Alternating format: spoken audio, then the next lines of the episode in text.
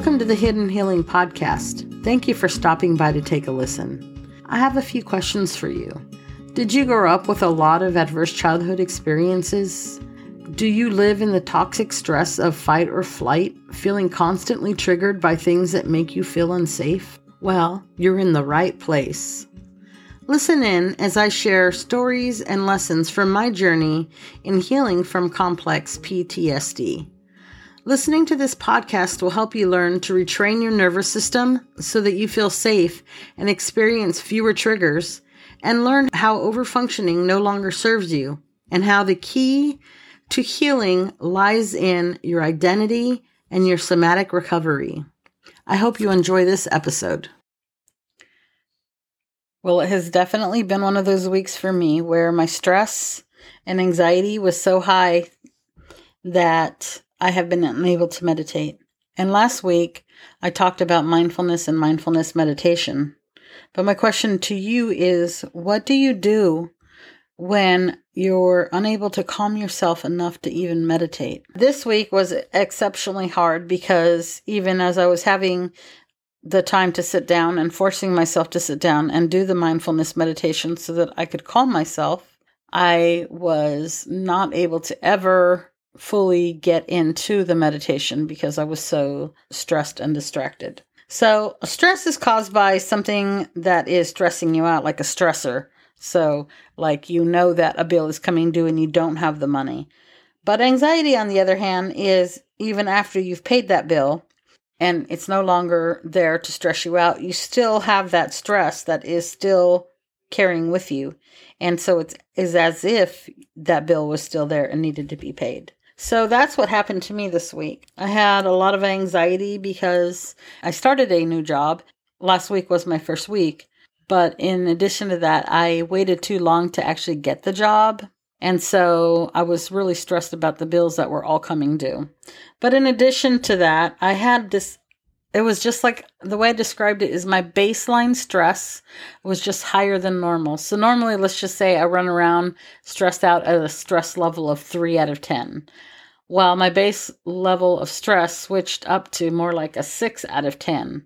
And so, what that looks like for me is I yell a lot. I'm just very reactive, overreactive, and I'm just not generally a nice person. And so, I could see that and I could feel it happening, but I couldn't figure out how to stop it from happening, how to get out of my own way and how to be calm. And I was doing the things, you know, the thinking about it and trying to figure out what I could do or how I could do it, trying to reason with myself that the stress was imagined, that it wasn't real, and all of these things. But nothing good ever comes from thinking about something. Nothing's going to switch or change.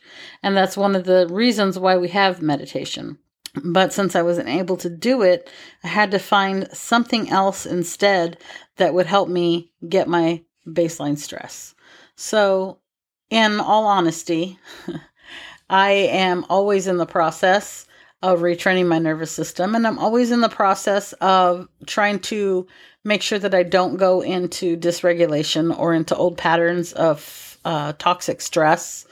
And so, for me, it's always a work in progress. It's an everyday thing, it's an every minute thing, making sure I'm living mindfully so that I don't get back into that toxic stress. And this is after years of work. Today I want to talk about journaling. And so I just went over to my journal, which I have online from way back 2012 when I was still super depressed, when I still had a really foggy mind and was really depressed. And honestly, as I was reading it, my heart just broke for that girl. But my journal was there to help me. And that is one of the reasons that I wrote in it and it wasn't consistent. It wasn't something that I did consistently. But whenever, you know, it's like whenever the teapot is just hot enough to start whistling, you got to let off that steam. That's what I would do is I would go and journal. So it's something that I've done off and on um, when I've been really desperate. If you are probably like me, I'm guessing, with complex PTSD, in that we have this story that we tell ourselves that our friends um, don't really care for us or don't really like us, or we find ways to distance ourselves from them because we're afraid, we're in that fight or flight, and we are just terrified that something bad is going to happen, that they're going to hate us, that they're going to reject us, that they're going to do whatever the thing that we think is the worst thing possible. And so we separate ourselves from them. And when we do that and we don't have someone to talk to, then journaling becomes super important. And so that's where I was at at this time during this journaling time that I was just reading about. And one of the times I said that my stress level had gotten so high, and if I didn't let some of it out, I was I felt like I was going to explode. And in several of them, I had that same desperate feeling when I started writing. And so it brought a little tears to my eyes because now I can see with clarity how much I needed to retrain my nervous system, how dysregulated I lived all of the time. And I'm able to see the difference in how that feels and how that looks. And so, in today's topic of journaling, I want to really acknowledge that whatever level you are at in your healing your complex PTSD, journaling can be a true friend and someone that's unjudgmental. I say someone like when you go to write in a journal, it's a very non judgmental space where you can share your thoughts and your fears, your hopes and your dreams, your worries and your sadness. You get to vent without anybody questioning you. And if you have a question that you want answered, and I think if you've been around for a while, you heard the episode about stop seeking validation from outside of yourself or answers from outside of yourself. And so if you are having a question that you really want an answer to and you start journaling about it, you will surprise yourself with how much you will come up with that you know about that thing or that you know that you actually have the answer to that and it can come out on paper. It helps you in that way with self awareness, with learning about yourself, and teaches you how to trust yourself. Um, it also helps process emotion when you're able to write them out. Our nervous system needs, our minds need to be witnessed, they need to be heard or seen, um, acknowledged. And so when we journal, it gives us this, which is why it can be a reprieve from all of the stress and the thoughts and the just the spirals that sometimes we put ourselves through. And so it really helps us to declutter the mind and to manage our stress in that way. It is something that will help us develop new neural pathways and helps us speed up the healing process that we go through with our emotions and with the somatic recovery that we're trying to do. And it is really a complement to meditation. When I was um, journaling in 2012 and however long it was until I started meditating, I didn't, this was my only tool that I had. This was the big tool that I had to help me process a lot of my emotions so that I wasn't always just volatile in reactive mode. And it helped me clear my mind so many times. And so it was it was something that made a huge difference in my life.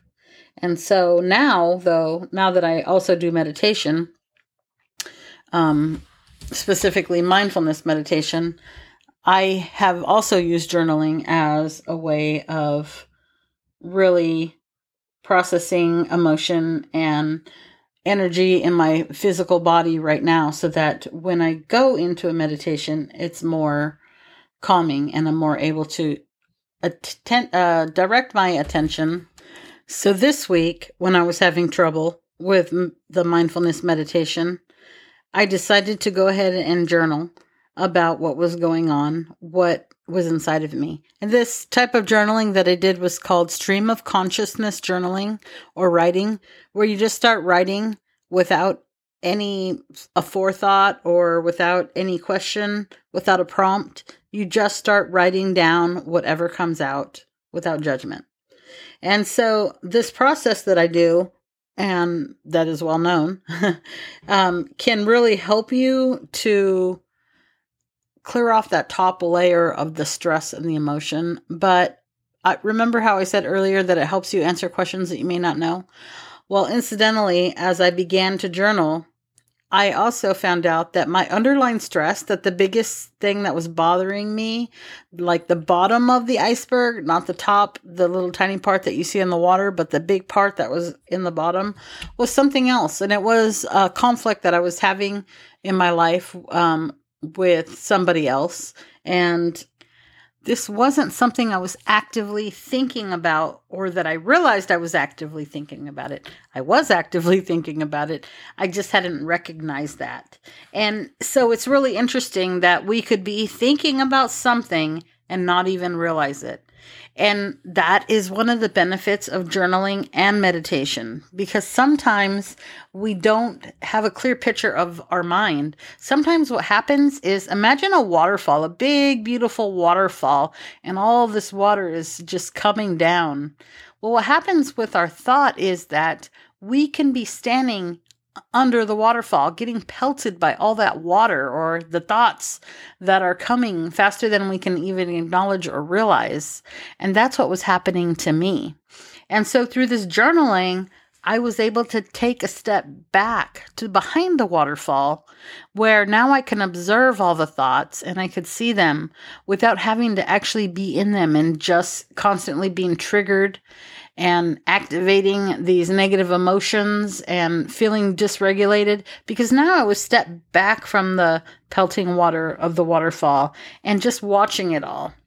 And so this journaling that I did happened to be just beautiful timing because I had already spent several days not feeling well with the sinuses draining and just really checking out as much as I possibly could, not quite enjoying anything in life.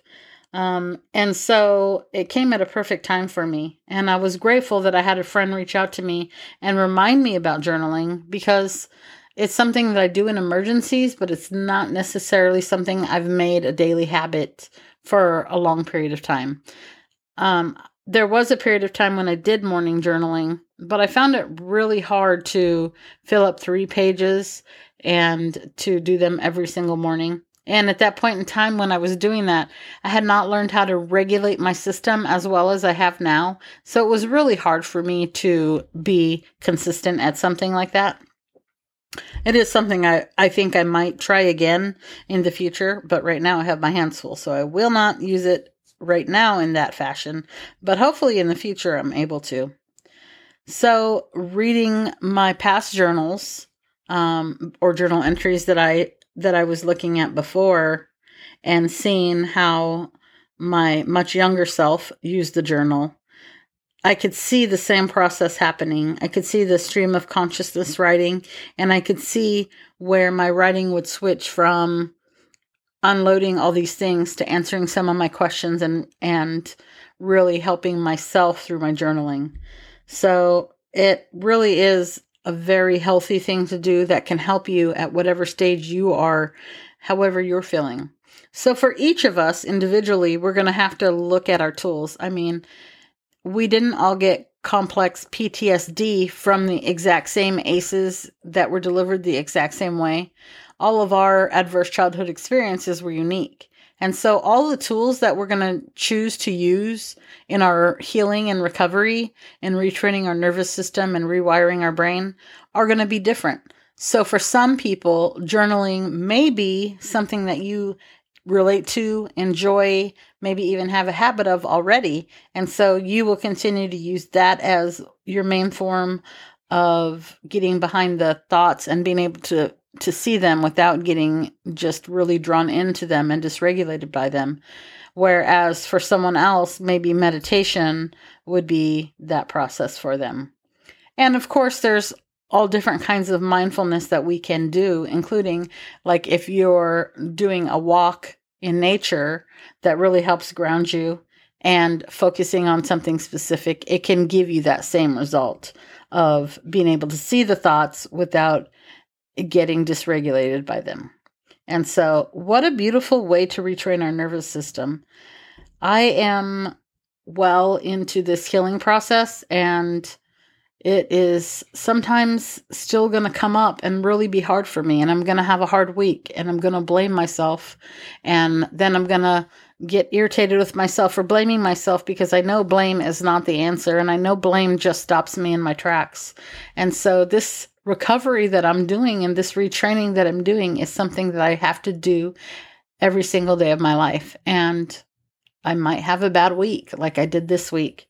But still, when I get back down to it, when I'm reminded and when I choose to use the tools at my disposal, then I can get back on track, get back to retraining my nervous system, and get out of the toxic stress that I learned to live in for so long that it felt normal. But now that I've recovered so much from it, when I get that way, I can feel how uncomfortable it is. And I think that that is such a beautiful place to be because you're able to see the growth that you've had but how wonderful is it that I can take a look at my journal from 2012, which I don't do very often because it, it can be a little bit triggering for me. It can dysregulate me if I really get into it.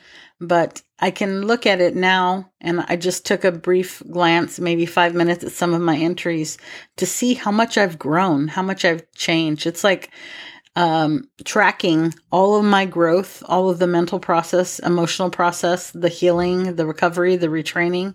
And it's all there so that when I'm ready to help somebody else, I could go back and remember, yes, this is what I did, or this is how much I've grown. And I find it a beautiful gift to myself as well.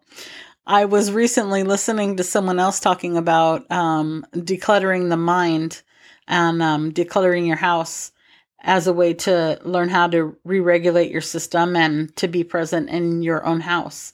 And one of the things that she said she did was she took all her journals and she burned them all and it was like this I guess they to her they had turned into clutter and they felt heavy and so she went out and burned them all. And I can tell you number 1, mine half of mine are digital, but even if they weren't, I don't think I could ever do that. what about you? Do you think that's something that you could do? maybe in the future I'll have feel have um, healed enough, felt healed enough that that is something that I could conceive. But for now, I don't think I can. I want to end the podcast by reading something that I wrote in my journal in 2009. And I just thought this was a perfect one because of my connection with my stress um, and my body when I start sneezing and I even forgot that this is how bad it used to be because it was a not just a gradual change, but even now, as it's a very soft drip, and I don't have to lay down at the end of the day or even halfway into it. So here it goes. It's called Emotion Tied to the Physical Body. That's what I titled it. I hate to think of the connection between body and emotions, but sometimes they are undeniable. For example, when I get stressed, I sneeze continuously. Or when my mom gets stressed or too far out of her comfort zone, she gets migraines and vomits. There's my grandma who refused to deal with emotions and ended up with a great fruit sized cancer in her breast. That one took 60 years or so to create. I wish they weren't connected, but they are. And today, my lip and face are raw from blowing my nose due to stress. My lips are cracked and sore. I wish I could stop the stress response I have. Do you have any undeniable connections? By the way, I learned my response from my mom. I did not have to, but I did. Sometimes I look back at what I decided to inherit and I think, why did I choose that? Subconsciously, I'm sure. So that was a journal entry from 2009. And it's interesting to see my journey with my nose and my stressor there. Um, and that's a perfect example of why keeping a journal is a good memory tool or track record or growth record for everything that you've been through in life and can really bring some, I guess, pride in all the growth that you may have had. So I hope that this helps you either consider to continue journaling. If you haven't tried stream of consciousness writing, maybe that's something that you would like to try and see if that's something that helps you when you're super stressed. And if you have never journaled before um, and would like a journaling prompt, then reach out to me and I will send you a list of five really good journaling prompts that can help you if you ever feel stuck or don't know what to start writing and you just need a starting point. Thank you for coming back and listening to my podcast. It really has helped me a lot. This week, we're going to hit 1,000 downloads on the podcast. And it's really exciting to me because that means that somewhere someone is listening and it's making some kind of difference in their lives. And I think that's one of the biggest things that I'm really looking forward to is letting other people know that they're not alone in how they feel with their complex PTSD and that it is possible to have a recovery, to retrain our nervous system and to really heal our body so that we don't carry those traumas around with us anymore. I'm really excited um, for this mark of 1,000 downloads. So, um, we only need 50 downloads this week to get there. And so if you know anyone who would benefit from knowing this information, please share it with them. And I appreciate you very much coming back week after week. All right, I'll see you back next week. Talk to you later.